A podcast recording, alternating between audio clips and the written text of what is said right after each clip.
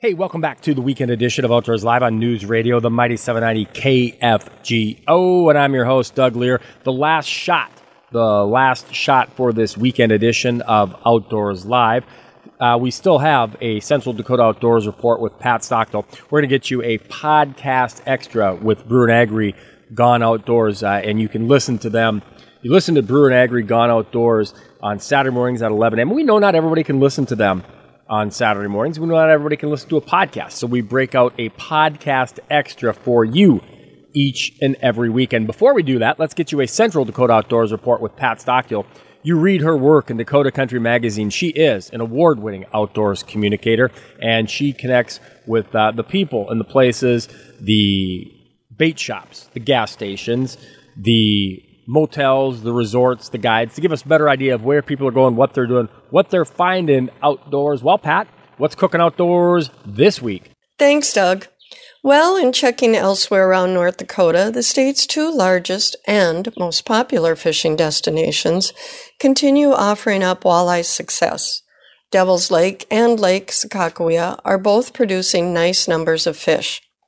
Anglers on Devil's Lake are working slip bobbers and night crawlers in 8 to 10 feet along the weed beds, or spinners and night crawlers in deeper water around 20 to 25 feet. Move around and work a variety of depths with overall good success throughout much of the lake. There's activity on Pelican Lake as well. Farther west, on the big water of Lake Sakakawea, the west end continues improving with a bit better walleye success as far west as Lund's Landing and Tobacco Garden. However, the big news remains the ongoing walleye success in the Van Hook Arm. Basically, just use your favorite presentation and move around throughout the arm. However, success isn't just in the Van Hook Arm. Walleye are showing up in nice numbers from Deepwater Bay to the east, as in over to the east end of Lake Sakakawea. In between, work the Indian Hills area, Berthold Bay, Douglas Bay, and those bays around the east end on the north shore, as well as south shore areas such as Beaver and Beulah Bays. Try shallow water in the bays yet using slow death hooks in 8 to 12 feet or moving out to main lake points along the bays. Some anglers are switching to crankbaits in 20 to 30 feet. We're also starting to move a little closer to salmon season, and anglers are picking up a few from the face of the dam, working east to Dead Man's Bay along the south shore. Lake Audubon's garnering less attention as anglers focus on Lake Sakakawea, but Audubon is still producing bass. The Missouri River tail race is producing a mix of walleye and catfish from boats during the day, but anglers are finding limited trout and salmon numbers. Try Lindy rigs or spinners with night crawlers in the spillway channel or jigging in the holes for those walleye. The chutes are slow during the day, but you might find some catfish. Boats are producing better success in the shore or in the chutes, that is, in the in the chutes at night. Try the spillway pond area from shore during the day for a mix of catfish and walleye, or the tail race boat ramp. However, the best success for walleye is working off of the rocks at night.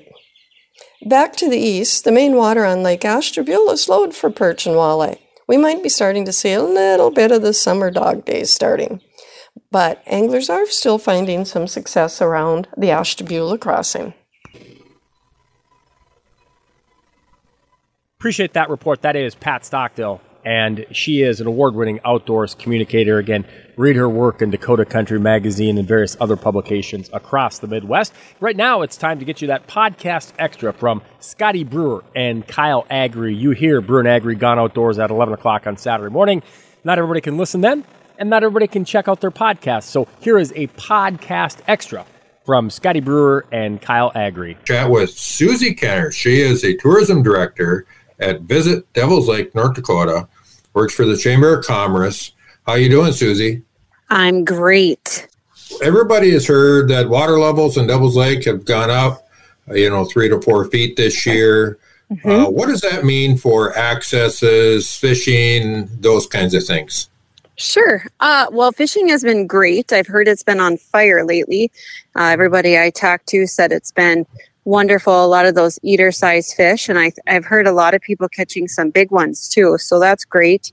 Uh, but yeah, those water levels coming up means some of that structure is going back underwater or being uh, fishable again. Uh, some areas up in Pelican Lake are accessible again. And it's great for our boat ramps because uh, at the beginning or the end of the year last year, we were looking at possibly having to write some grants to to put our ramps further into the water. And lo and behold, we didn't have to. Uh, the water came up to, like you said, that three to four feet, and we uh, are, are safe. And also, our shore fishing piers have been safe too, so that's good news.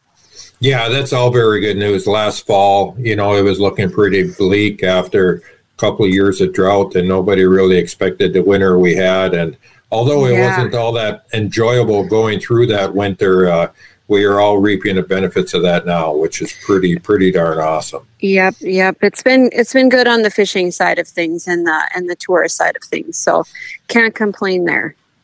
So anybody that's going to be there this weekend, there's something special going on there this weekend uh, that they might want to partake in.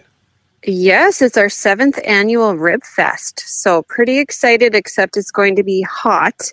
I think it's going to hit 90 degrees. So, uh, not particularly looking forward to that. But yeah, if you're in the area, you're going to want to stop by. We've got kids' games going on all afternoon. There's cornhole tournament, a volleyball tournament, uh, beer gardens and concessions are set up. Uh, the ribs will be smoking all day. We're expecting 20 to 25 rib cookers in the competition. And uh, we're going to start judging at 3 o'clock and then we start serving at 5. So, pretty excited about that. Uh, and then John Fogerty, I heard, is in town uh, in the evening out at Spirit Lake Casino they opened up a, a, brand new outdoor venue, concert venue, which um, I think they're expecting about five thousand people out for the concert. So, yeah, it's it's a pretty neat venue. It's right along the water, so you can see the lake and have a great time. Wow, sounds like a great weekend to be at Devil's Lake. You can go catch yourself a little bit of walleyes to take home and have for dinner at another time. Maybe catch a big one. You can go eat some ribs and you can go to a concert. I mean, yes. it kind of sounds like a perfect day. What more do you need, right? I know. That's why I tell people I love living here because there's always something to do and always um, able to get outside and take advantage of everything around the area. So, and still live in a small, tight knit community. You know, and Susie, as a as an individual who travels to Devil's Lake to enjoy the fishing, um, and I'm not going to lie, the fishing has been the main attractant. I, I know for me to, to go to Devil's Lake. But over the last 20 some years, what I've really noticed is how there's so many more options now for families. Uh, you've got the resorts, the campgrounds, the restaurants, you have the beaches.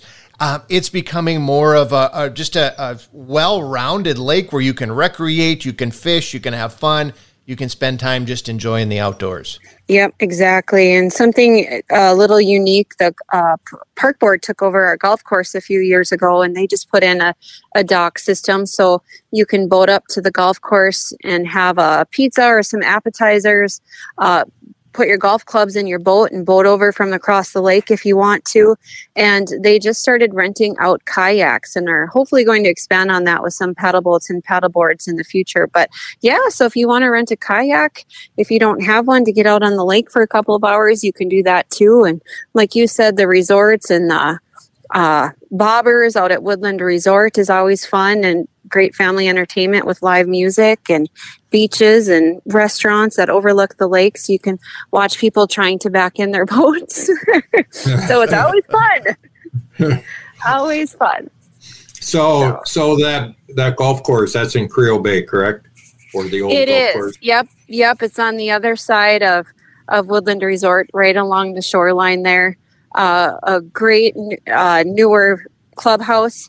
They had to move it when they put in the dike for the flooding a few years back, and the yeah the holes are right along the shore there, and they it's very well maintained. Maintained, I think it's one of the the nicer ones in the state. So well, you can come on fishing and put your clubs in. You mentioned watching people put their boat and back their boat into the water, and one of the things that comes to my mind when you talk about a body of water the size of Devil's Lake is what happens if it's a windy day right? And and I love Devil's Lake for the fact of there are multiple access points and boat ramps. And if one area is getting hit by the wind, you have many more options to choose from. Yeah, um, it, you know, it is great. We've got access points all over the lake. So if you can't get in on one side of the lake, on the west side, maybe you can get in on the left side.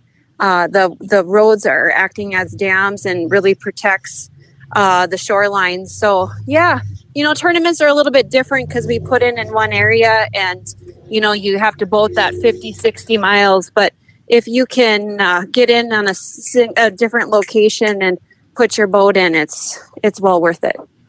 You know susie and i want to bring up something else too real quick. And and i want the listeners to know that this isn't coming from devil's lake tourism. This is coming from scotty the angler and scotty the the fishing promoter and that is that devil's lake is probably the best shore fishing and the most miles of possible shore fishing in the upper midwest if not all of the northern us I mean, if you want to go shore fishing, there is no place better than Devil's Lake, in my opinion. Yes, and you know we've been trying to expand on that with the the lake levels going up and down. It's it's hard to to you know have that diversity where you can you know put in a resort and and feel comfortable and feel safe with where those water levels are going to be. But so it's kind of hindered a little bit you know for that shore fishing access. But we've got all of the i don't know how many miles of riprap around the lake which make you know great vegetation feeding grounds and and so forth for the fish.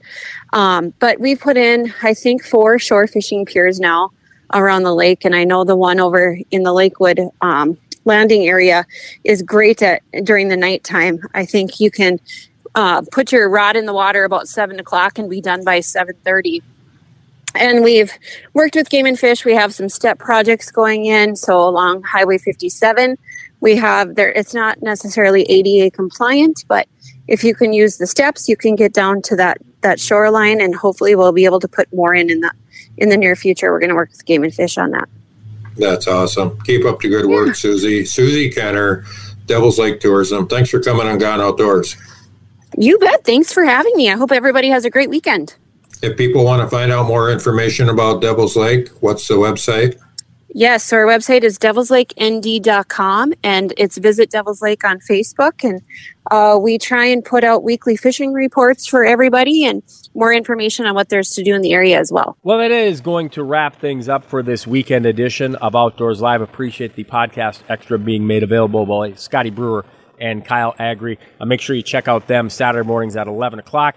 And then also, you can check out their podcast at kfgo.com. This has been the weekend edition of Outdoors Live on News Radio, the Mighty 790 KFGO and FM 104.7. Till next time, I'm Doug Leier reminding you, as always, keep your lines tight and your powder dry. Have a great one out there.